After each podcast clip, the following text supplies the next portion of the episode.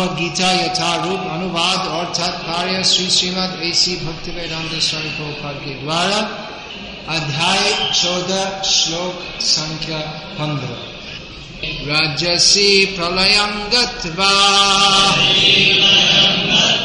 कर्म संगेषु जायते तथा प्रलीनस्तमसि मूढ़योनिषु जायते। जब कोई रजोगुण में मरता है तो वह सकाम कामयों के बीच में जन्म ग्रहण करता है, और जब कोई तमोगुण में मरता है तो वह पशु योनि में जन्म धारण करता है। तात्पर्य, कुछ लोगों का विचार है कि एक बार मनुष्य जीवन को प्राप्त करके आत्मा कभी नीचे नहीं गिरता, यह ठीक नहीं है। इस श्लोक के अनुसार यदि कोई तमोगुणी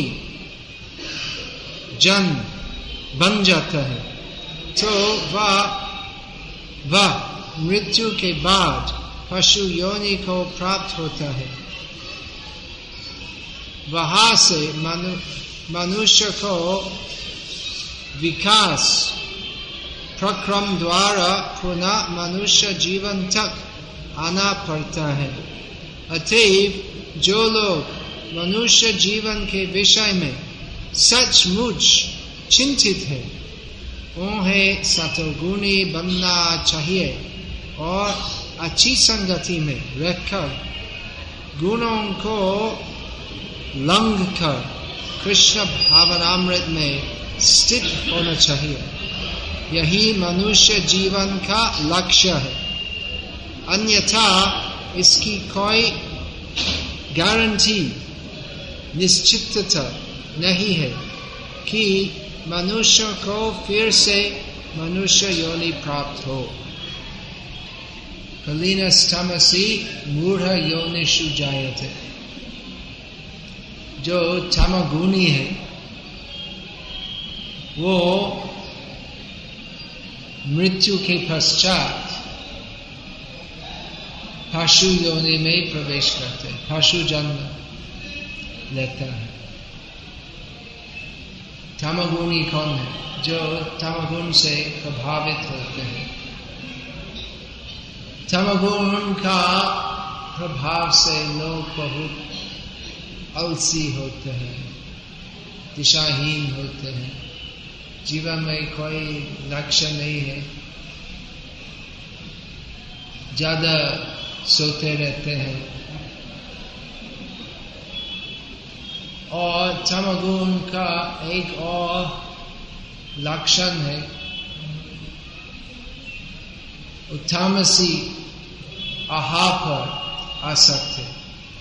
तामसी आहार का मतलब मांसाहार, आमिषाहार बोलते हैं, वो शाकाहारी ये शब्द, शब्दाहारी मांसाहारी ये दो शब्द है। वैदिक शब्द है आमिष, आमिष और निरामिष। आमिष का मतलब मांस, मछली, अंडा और प्याज लहसुन, वो भी तामसी आहार। और बासी आहार जो बहुत पहले बनाया हुआ है और अभी उसका बदबू है। पाश्चात्य देशों में एक विधान था कि एक प्रकार का पक्षी उसको मार के एक कमरे में रखते हैं और उसका मारने के दो हफ्ते के बाद उसको खाएं, जब उससे बहुत गंदा आता है। और शराब पीना और सभी प्रकार का नशा, ये सब तामस ही है।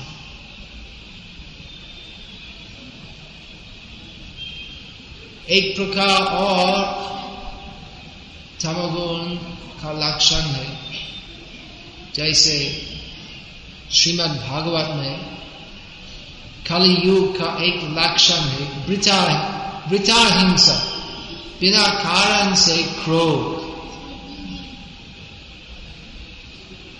प्रबल क्रोध, कोई कारण नहीं है फिर भी लोग बहुत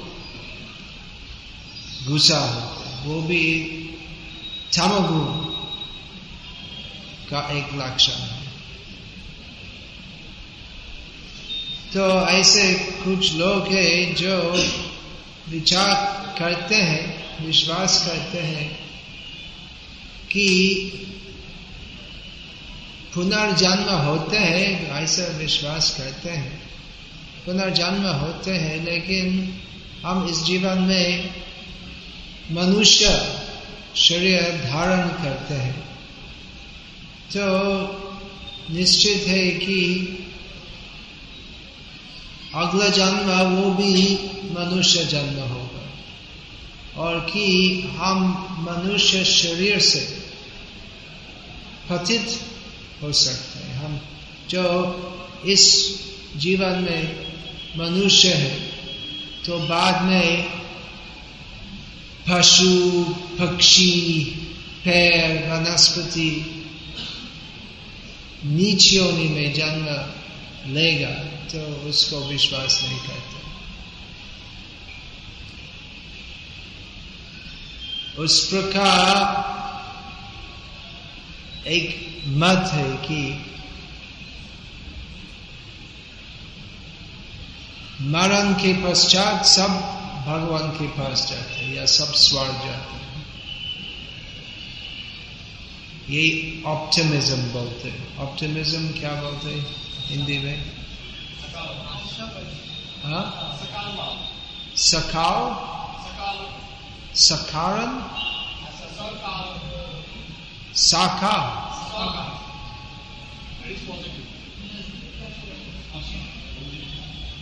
I couldn't catch it. आशावादी, hopeful, hope against hope, दुराशय, दुराशय ये बहिरार्थ माने, दुराशा, श्रीमद् भागवत में यही शब्द आता है दुराशा। तो लोग की बड़ी आशा है, जैसे वो विज्ञापन है, बहुत दफा बोला उसके बारे में, क्योंकि बहुत बड़ा बकवास है वो। आ, क्या बोलते गीता साहब, जो हुआ वो अच्छा हुआ, जो हो रहा है वो अच्छा है, जो होगा वो अच्छा होगा, ये आशावाद, ये दुराशा, सब कुछ अच्छा होगा। तो एक बार न्यूज़पेपर देखो, जो हो रहा है सब कुछ अच्छा होगा, तो न्यूज़पेपर देखो अच्छा है कि नहीं, न्यूज़पेपर का देखने का कोई जरूरत नहीं है, आंखों खुलो, आस पास देखो, खुद का जीवन देखो, सब कुछ अच्छा है। कैसे अच्छा है? हम सब मरणशील है, और उसके बाद क्या होगा इस भगवद्गीता से हम समझ सकते हैं कि क्या होगा यदि हम अच्छा काम करेंगे तो अच्छा फल मिलेंगे, यदि बुरा काम करेंगे तो बुरा फल मिलेंगे। और इस कलि युग में साधारण व्यवहार है बुरा पाप कर्म, अंडा खाओ स्वस्थ अच्छी होगी, ऐसे प्रचार हो रहा है, तो शायद स्वस्थ अच्छी होगी, ये शायद तो बड़ा शायद है, वो भी निश्चित नहीं है, लेकिन निश्चित है कि अंडा खाने से मूढ़ योनि सुजायते। आप चिकन खाना अच्छा लगते हैं तो ठीक है, तुम चिकन बन जाओ, ये प्रकृति का नियम है। या बहुत मांस खाने से मेरा शरीर बहुत थकात होगा, बलिष्ठ होगा, तो ठीक है, मांस खाना की इच्छा है तो तुम कुकुर बन जाओ, कुत्ता, यही प्रकृति का नियम है। तो लोग इसमें विश्वास नहीं करते, तो मृत्यु के बाद हम सब स्वर्ग जाएंगे, तो कैसे? यथा कर्म तथा फल, यही प्रकृति का नियम है।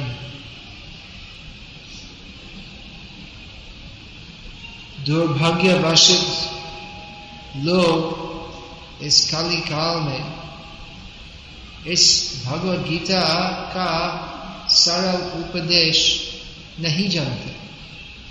सरल समझना तो कठिन नहीं है, यदि सत्कर्म करना है सदगति सदगति प्राप्त होती है। यदि तामसी पाप कर्म करना है तो भविष्य मूढ़ योनिषु जायते, पशु जन्म भविष्य में हो। और रजोगुणी स्थिति माध्यमिक है, तो ज्यादा अच्छा नहीं है, ज्यादा बुरा भी नहीं है। तो फल जो प्राप्त होते हैं माध्यमिक व्यवहार करने से, तो माध्यमिक गति मिलती है। परंतु वास्तव में आ ब्रह्म भुवनालोक पुनरावर्तन अर्जुन, पूरा ब्रह्मांड में स्वर्ग भी दुखमय, दुखालयम शाश्वतम, इस भौतिक जगत की स्थिति दो शब्द में वर्णित होते हैं। भगवान श्री कृष्ण कहते हैं दुखालयम अशाश्वतम, दुखमय है और इतने सब दुख होने के पर यदि हमारी आशा है कि सुख होगी या सुख हो रहा है, सब कुछ जो हो रहा है वो अच्छा है, तो यही आशा है, लेकिन वो दुराशा है। दुराशा का मतलब वो आशा तो सही नहीं है, कभी भी पूर्ण नहीं हो सकती।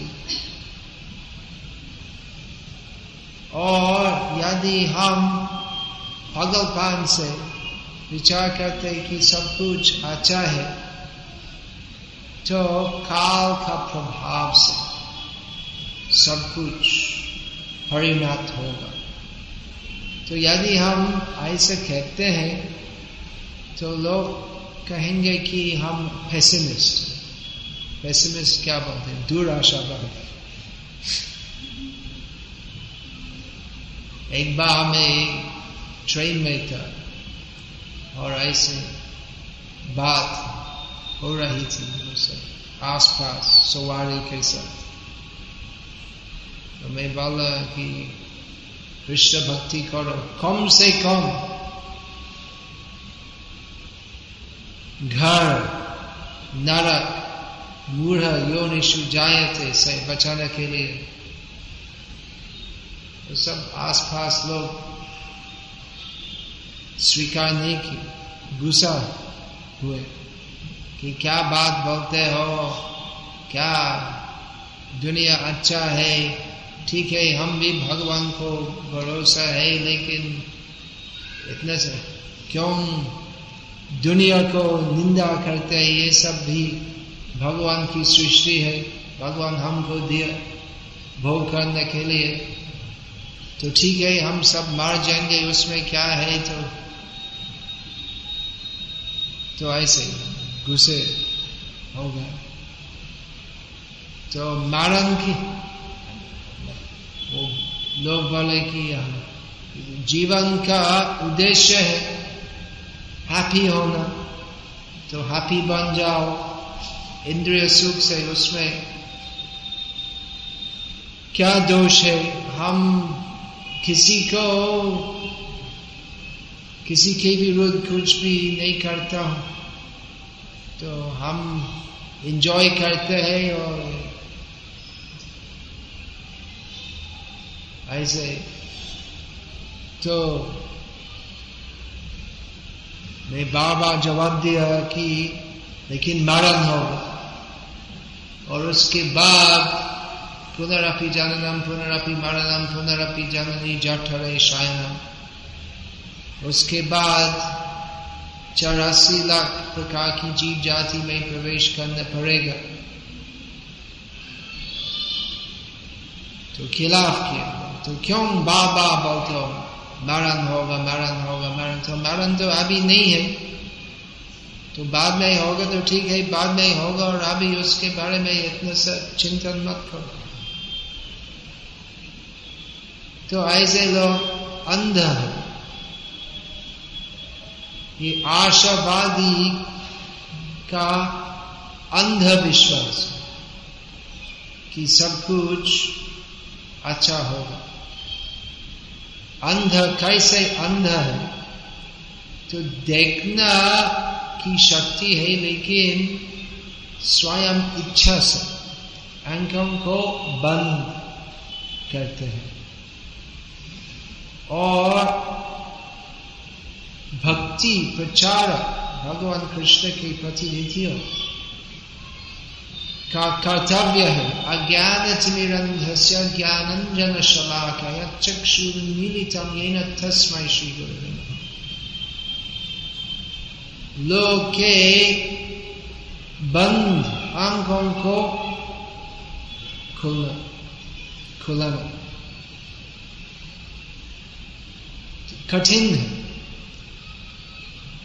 कैसे कठिन है, तो ये बात कठिन नहीं है, समझना कठिन नहीं है कि काम के अनुसार फल मिलता है। यदि अच्छा काम करना है अच्छा फल मिलता है, लेकिन ये अच्छा फल क्या है, स्वार्थ जाना, तो वो भी दुखमय है। तो सत्व गुण रजगुण तमगुण तीन गुणों का प्रभाव का अंतिम फल है पुनरपि जननम पुनरपि मरणम। इसलिए बुद्धिमान लोग यद्यद्वान निवर्तन्ते तद्धाम परमं मम, बुद्धिमान लोग प्रयास करते हैं उस धाम जाने जिससे पुनरागमन नहीं होता, भगवान का धाम गोलोक धाम। तो बात ही सरल है, परंतु लोग की बुद्धि जटिल है, भ्रष्ट है।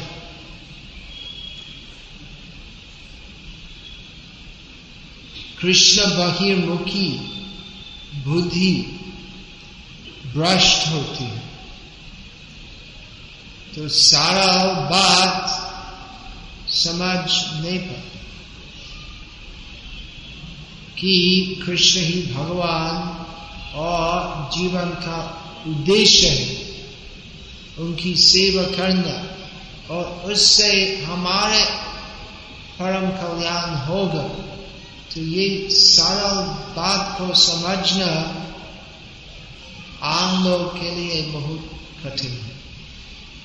क्यों? क्योंकि कृष्ण बहिर्मुख होया भोगवंश करे निकटस्थ माया तारे जपटिया धरे। कृष्ण बहिर्मुख, इस भौतिक संसार कृष्ण बहिर्मुख है। कृष्ण सर्वव्यापी है कृष्ण भगवान, अंडांतरस्थ परमाणु चयांतरस्थम, सबके हृदय में है, सब अणु के भीतर में है। वे अनौरणीय महतस्महीय सभी वस्तुओं के अंदर में है और सब कुछ उनके अंदर में है। तो भगवान श्री कृष्ण सर्वत्र सर्वव्यापी है, लेकिन इस जगत में हम भगवान कृष्ण को नहीं देखते। क्यों? क्योंकि हम बाह्यमुख हैं, हम भगवान की तरफ नहीं देखते। हम उन्मुखी नहीं है, उत्साही नहीं है कृष्ण भगवान की सेवा करने के लिए। पुण्यवान लोग जो पुण्यवान है परंतु शुद्ध भक्तिमान नहीं है, सेवा का अभिनय करते हैं। हे भगवान महान, मुझको दो ईंधन, मेरा इंद्रिय सुख की कामना का आग में डालने के लिए।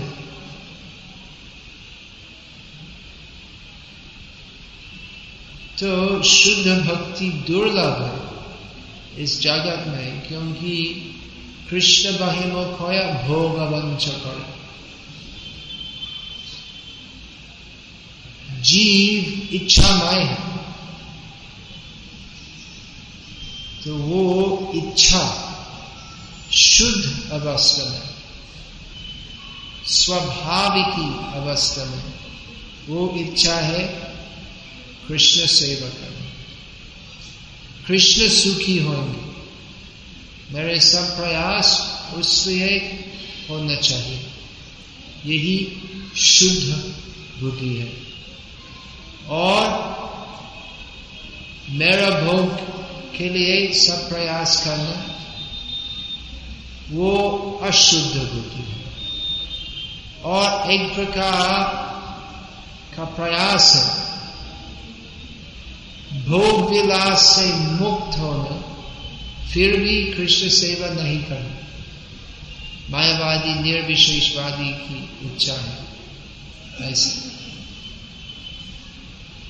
तो वो बुद्धि वो भी अविशुद्ध बुद्धि बोलते हैं। ये ये रविंदाक्ष विमुक्तमान स्वयस्त भावाद अविशुद्ध बुद्धयः आरोह्य कृच्छ्र परम भदं तथा पतन्त्यधो अनावित युष्मदं। तो जो इंद्रिय सुख की इच्छा वर्जन करते हैं और बहुत कृच्छ्रता कष्ट लेके प्रयास करते हैं सभी भौतिक इच्छाएं से मुक्त हो, परंतु कृष्ण सेवा करने के लिए उन्मुखी उत्साही नहीं होते हैं। तो वो व्यक्ति की बुद्धि शुद्ध होने के पर अर्थात भौतिक इच्छाएं से मुक्त होने के पर अविशुद्ध है, अर्थात विशुद्ध नहीं है, पूर्ण शुद्ध नहीं है, और इसलिए इतना कष्ट ग्रहण करके भी मुक्त स्थिति में अधिष्ठित होने के भी फिर पतित होते हैं, भौतिक अवस्था में वापस आते हैं, क्योंकि वे भौतिक इच्छाएं से मुक्त होने के पर कृष्ण बहिमुख होते हैं। कृष्ण बहिमुख होया भोगवंचक करे, और कृष्ण बाह्यमुखी होने का लक्षण है वो शुद्ध इच्छा, कृष्ण सेवा करने की इच्छा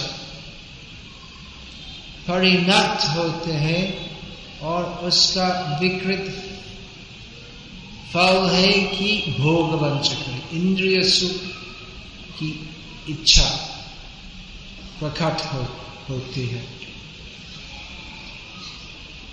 तो इसलिए कृष्ण भक्ति सरल और स्वाभाविक बनता है।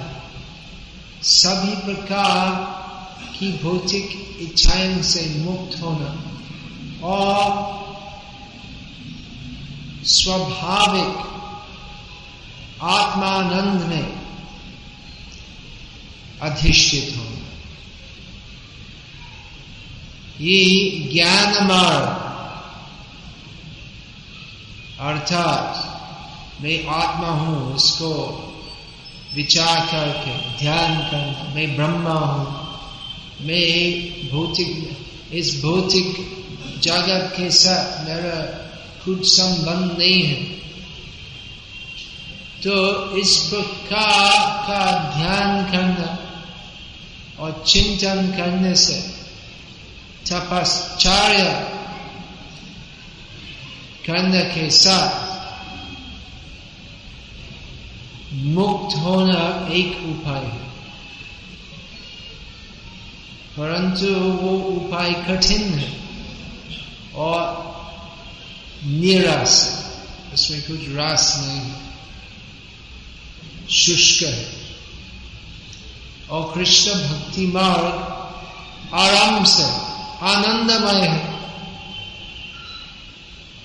क्योंकि कृष्ण भक्ति मार्ग स्वाभाविक बनता है,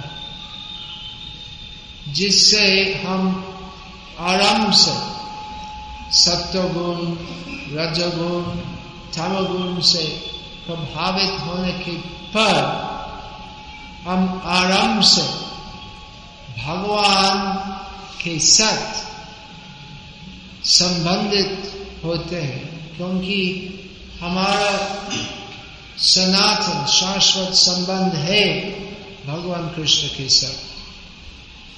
वो संबंध तो कभी भी बंद नहीं होते। दोष है हमारा कि हम कि हम कृष्ण भगवान के सेवक हैं, हम स्वीकार नहीं करते, परंतु भगवान कृष्ण इतने दयालु है कि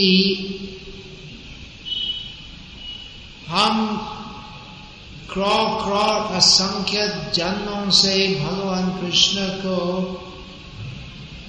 भूलते हैं, तो फिर भी भगवान कृष्ण सदैव प्रस्तुत है हमारी भक्ति ग्रहण करने के लिए। हम भगवान कृष्ण को बार बार असंख्य बार न न न न न बोलता हूँ बोलते हैं। एक बार यदि हम हाँ सेवा करूँगा, अभी मैं प्रस्तुत हूँ आपकी सेवा करने के लिए, तो उस समय भगवान कृष्ण ना नहीं बोलते, ठीक है आ जाओ। ये भगवान श्री कृष्ण की दया है। तो वो भक्ति स्वाभाविक है जीव के लिए। क्या है हमारी वर्तमान स्थिति में, हम कृष्ण भक्ति से इतने दूर है कि कृष्ण भक्ति हमारे विचार में अस्वाभाविक है। लोग पूछते तो कैसे इतना सा कीर्तन करना है, तो कैसे कैसे करते हैं? तो अच्छा अच्छा था टीवी देखना, स्पोर्ट्स खेलना, तो इतने सा माला करना, कीर्तन करना, भगवद गीता की चर्चा करना वो अच्छा नहीं, उससे जीवन नष्ट हो जाता नष्ट हो तो इतनी सी भक्ति मत करो, ये जनमत है। क्योंकि यो अभक्तिमान लोग का विचार है कि स्वाभाविक जीवन है, इंद्रिय सुख का अन्वेषण करना, इंद्रिय तर्पण, यही जीवन का उद्देश्य है। क्यों मेरा लड़का को नष्ट करते हो, वो अच्छा लड़का था, काफी मांस खाता था, अंडा, उसकी गर्लफ्रेंड भी थी, और अभी उसको पूरा स्पॉइल किया है जो कृष्ण भक्ति प्रचार करने से। तो कठिन है कृष्ण भक्ति प्रचार करना, कठिन है। कृष्ण भक्ति स्वाभाविक होने के बाद लोग इतना दूर है कृष्ण भक्ति से, दूर है मतलब एकदम विपरीत अवस्था में है। जो जीव का वास्तव कल्याण के लिए है, लोग का विचार है वो प्रतिकूल है हमारे लिए, और जो खराब है तामसिक व्यवहार, अभक्ति व्यवहार, वो सोच रहे हैं ये ये अच्छा है। तो मूढ़ योनिषु जायते, जो तमोगुण लिप्त है तो पशु योनि में प्रवेश करते हैं। आजकल समाज की स्थिति इतना निम्न हो गया है कि वो साधारण लोग और जैसे साधारण जीवन व्यतीत करते हैं, तो उस उस साधारण जीवन बिटने से फल होगा मूढ़ योनिषु जायते, पशु जन्म प्राप्त प्राप्ति। तो लोग नहीं जानते, लोग जो सब कुछ जो लोग करते हैं और सोचते ये ठीक है, सब ऐसे करते हैं, सब मांस मछली अंडा मटन सब खाते हैं, वो एक प्रकार का पाप है। और दूसरे प्रकार का पाप है इस साधारण व्यक्ति को भगवान जैसे मानना, वो भी बहुत प्रचलित है भारत में, पाश्चात्य देशों में भी। क्रिश्चियन धर्म का एक बहुत बड़ा दोष है, उसमें बहुत बड़ा भूल है कि वे बोलते हैं कि जीसस स्वयं भगवान है। जीसस तो एक भक्त थे, महान प्रचारक थे, परंतु वे परिपूर्ण भगवान नहीं है। तो ये मायावाद है, जीव और ईश्वर एक ही है। तो ऐसे समाज में बहुत भूल भ्रांति है, और कलियुग का प्रभाव से सब रजोगुण तमोगुण नियुक्त रहते हैं, उसका फल अच्छा नहीं होता। तो इसलिए जिनकी भक्ति है, जिनकी भक्ति मतलब जो भाग्यवान है, इस भक्ति भेंट चैतन्य महाप्रभु का प्रदान जो प्राप्त किया है, जो रजोगुणी तमोगुणी का जीवन से बच गए हैं चैतन्य महाप्रभु की कृपा से, तो उनके लिए कर्तव्य है चैतन्य महाप्रभु का आदेश पालन करना। चारे देखो तारे कहो कृष्ण उपदेश, हमार आज्ञा गुरु होया तारो ए देश। द्वा द्वा भगवद्गीता यथारूप तैनमूल रूपे प्रचार करना। सबको श्रील प्रभुपाद की दिव्य ग्रंथों परिवेशन करना, और ऐसे ही सब बहुत योजना है लोग को कृष्ण भक्ति में लाना। तो इस बात सुन के कि मूढ़ योनिषु जायते, जो तमोगुणी है तो पशु जन्म प्राप्त होते। तो ये बात यही बात सुन के भक्तों का हृदय द्रवीभूत होना चाहिए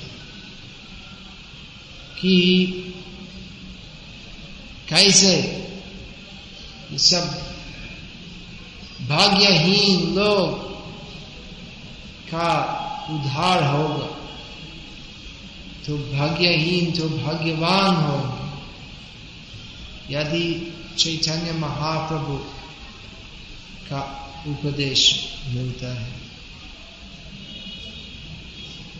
तो इस कृष्ण भक्ति संस्थ का उद्देश्य है कि जो भगवान है और चैतन्य महाप्रभु की कृपा दृष्टि से सिंचित है, तो उनका कर्तव्य है स्वयं भक्ति आचरण करना, साधना करना, और जिससे अन्य लोग जो अभी तक चैतन्य महाप्रभु के चरण पर आश्रय नहीं ले, जैसे वे भी भाग्यहीन लोग भाग्यवान हो सके। चैतन्य वाणी पुस्तक का माध्यम से, कथन का माध्यम से, प्रसाद वितरण से, हरिनाम वितरण से, तो सभी प्रकार से प्रयास करना चाहिए जिससे लोग जो घर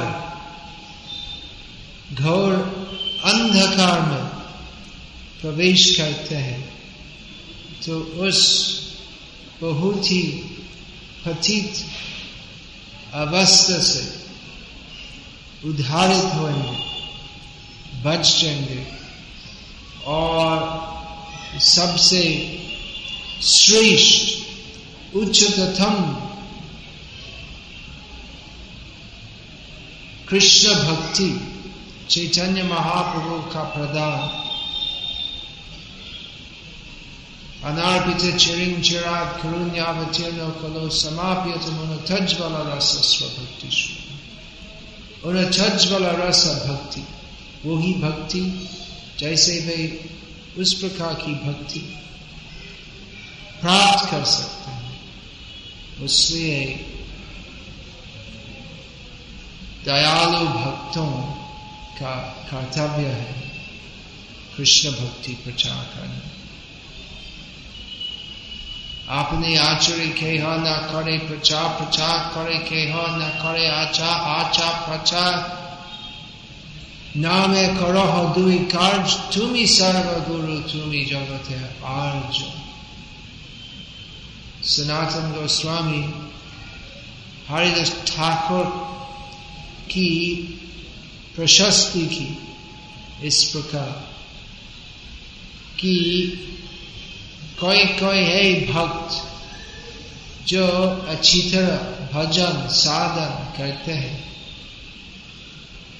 परंतु प्रचार नहीं करते, और कोई कोई है जो प्रचार करते हैं परंतु स्वयं भक्ति नियमों अच्छी तरह पालन नहीं करते। तुम करो मैं नहीं करता हूं, तो सनातन गोस्वामी हरिदास को बोले कि तू मतलब दोनों घनिष्ठ दोस्त थे चैतन्य महाप्रभु के चरणाश्रय में, तुम ही सर्वगुरु, तुम सबके गुरु होने के लिए योग्य हो। क्यों? क्योंकि तुम स्वयं भक्ति आचरण करते हो और साथ साथ कृष्ण भक्ति प्रचार करते हो। तो जगत गुरु हरिदास ठाकुर का जन्म मुसलमान का परिवार में था। चैतन्य महाप्रभु का विचार है कि जन्म वो कोई बंध नहीं है कृष्ण भक्ति में, और जन्म भी उच्च कुल में जन्म लेना वो विशेष अनुकूल नहीं है भक्ति के लिए। अनुकूल क्या है भक्ति के लिए? सत्संग, सदगुरु का आशीर्वाद और निजी निष्ठा, निजी चेष्टा। तो ये सब अगर हो तो चंडाल म्लेच्छ ऐसे लोग भी तो कृष्ण भक्ति कर सकते हैं। और उच्च कुल के जन्म हुए ब्रह्मा यदि कृष्ण भक्ति नहीं करते हैं, शास्त्र का विचार में कृष्ण भक्ति विहीनस्तु, वो श्लोक क्या है? छंडालोपि द्विज श्रेष्ठ हरि भक्ति परायण। छंडाल अर्थात जो ऐसा कुल में जन्म लेते हैं जिसमें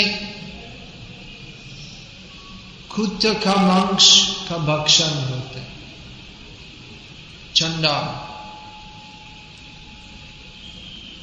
वो व्यक्ति उष्ण कुल का ब्राह्मण से उत्तम है यदि कृष्ण भक्ति करते हैं, वो तथाकथित चंडाल।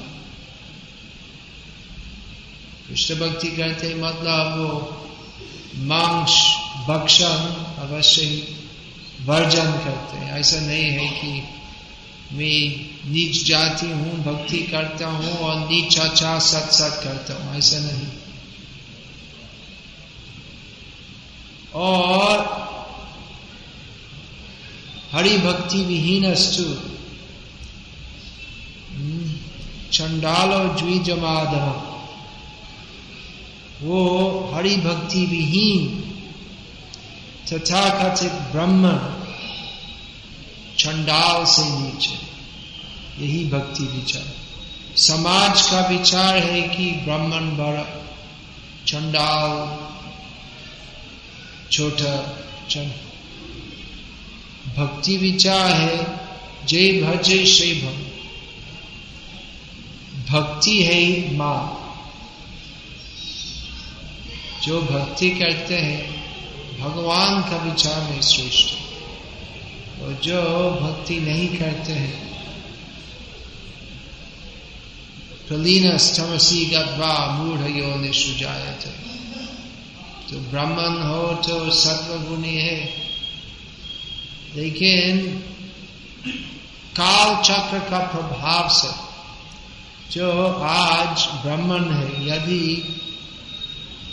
कृष्ण भक्ति नहीं करते हैं, यदि त्रिगुणों का प्रभाव में रहते हैं, तो आज का ब्राह्मण काल का प्रभाव से कुछ समय के पश्चात रजगुण और तमगुण से प्रभावित होगा। और ऐसे जो ब्राह्मण है एक जन्म में, तो अगर ब्राह्मण का कार्य में कुछ भी गलती करते हो, वो गलती से नीच योनि में जन्म ले सकते।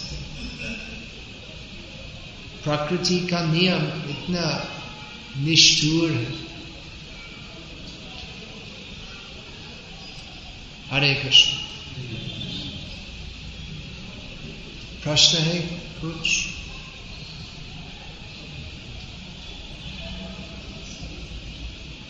भगवान नाम भगवान को घूमने लगाते हैं, उसको मन से रोकने करते हैं। जो मन ना हम भगवान को घूमने लगाते हैं, उसको मन से घूमने होंगे।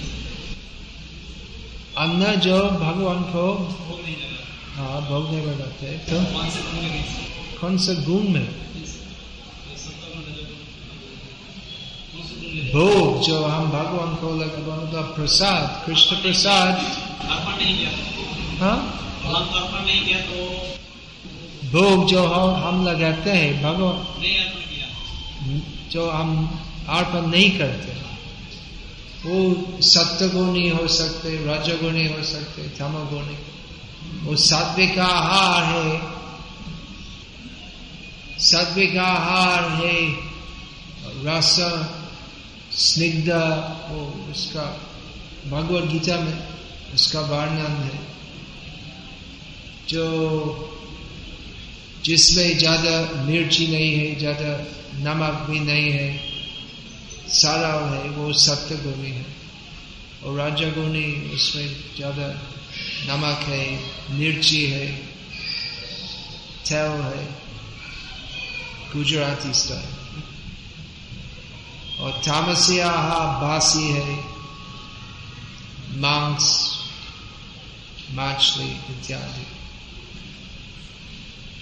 प्रश्न क्या था? मुझे प्रश्न था कि जो खाद्य जो अन्न बना जाता है तो उनको भगवान को भोग नहीं लगता, तो कौन से गुण में गिनती किया जाता है? कौन से गुण में? वो अन्न मतलब चाव,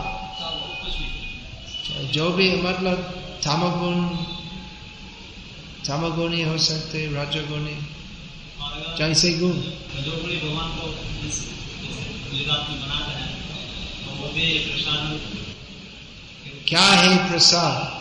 प्रसाद है भगवान की कृपा। हम भगवान की कृपा मिलते हैं यदि हम भक्ति करते हैं। यो में भक्त्या पत्रं पुष्पं फलं त्वयम्, यो में भक्त्या। भक्ति से भोग अर्पण करना चाहिए। तो सामान्यतः भोग अर्पण का मतलब भक्ति के साथ, लेकिन यदि औपचारिक रूप से भोगार्पण करने हैं या बिना विश्वास से भोगार्पण होते हैं, ऐसा है कुछ पुजारी जो विचार करते हैं ये ये मूर्ति केवल प्रतिमा है, लेकिन वो मूर्ख लोग जो आते हैं और प्रणाम करते हैं पत्थर को तो उसमें विश्वास है। तो ठीक है, मेरी कोई आपत्ति नहीं है, मैं पुजारी हूँ और मैं मैं प्रणाम करते और प्रणाम ही देते और प्रणाम ही मिलता हूँ, नहीं तो मैं पूजा बंद करूँगा क्यों, तो अच्छा दंड है। तो विश्वास नहीं है मूर्ति में, तो फिर भी पूजा करते हैं। और ऐसे बहुत है पुजारी पुरोहित जो बोलते हैं कि भगवान का कोई रूप नहीं है, तो ये सब भक्ति करना तो भक्ति करना है तो अच्छा है, तो एक प्रकार का पुण्य कर्म है, लेकिन वास्तव में भगवान का कोई रूप नहीं है। तो वो ऐसे लोग जो भगवान को भोग अर्पण करते हैं तो भगवान ग्रहण नहीं करते। भगवान कहते जो भक्ति के साथ मुझको पत्रम पुष्पम फलंथयम अर्पण करते मैं ग्रहण करता हूँ, और जो भगवान ग्रहण करते हैं तो हमको वापस देते हैं प्रसाद के रूप, वही प्रसाद।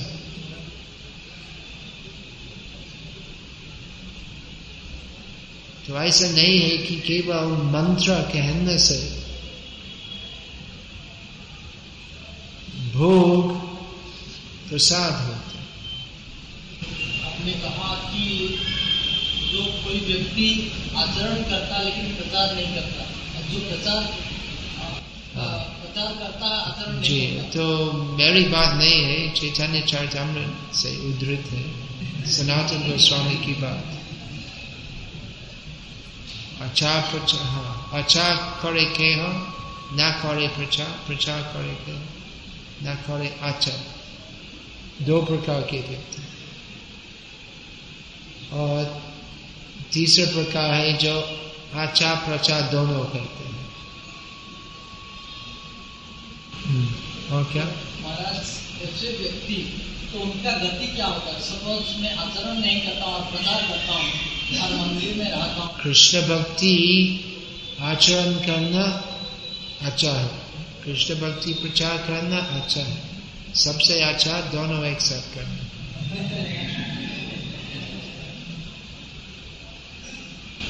महाराज जिसमें ऐसी परिस्थितियाँ हों जब हम प्रसाद भगवान को अर्पण नहीं कर सकते विधि पूर्वक, तो ऐसी स्थिति पर क्यों क्यों नहीं, वो सही है, प्रसाद हम भगवान को अर्पण नहीं कर सकते, जो प्रसाद है तो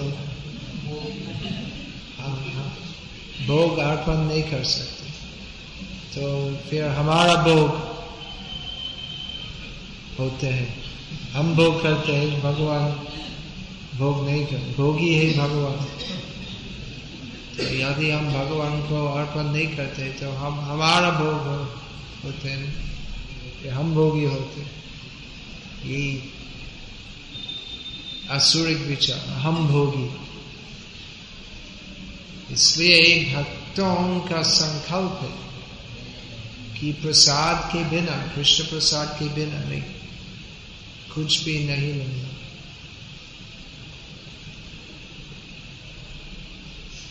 हमारा जब महाप्रसाद बासी हो तो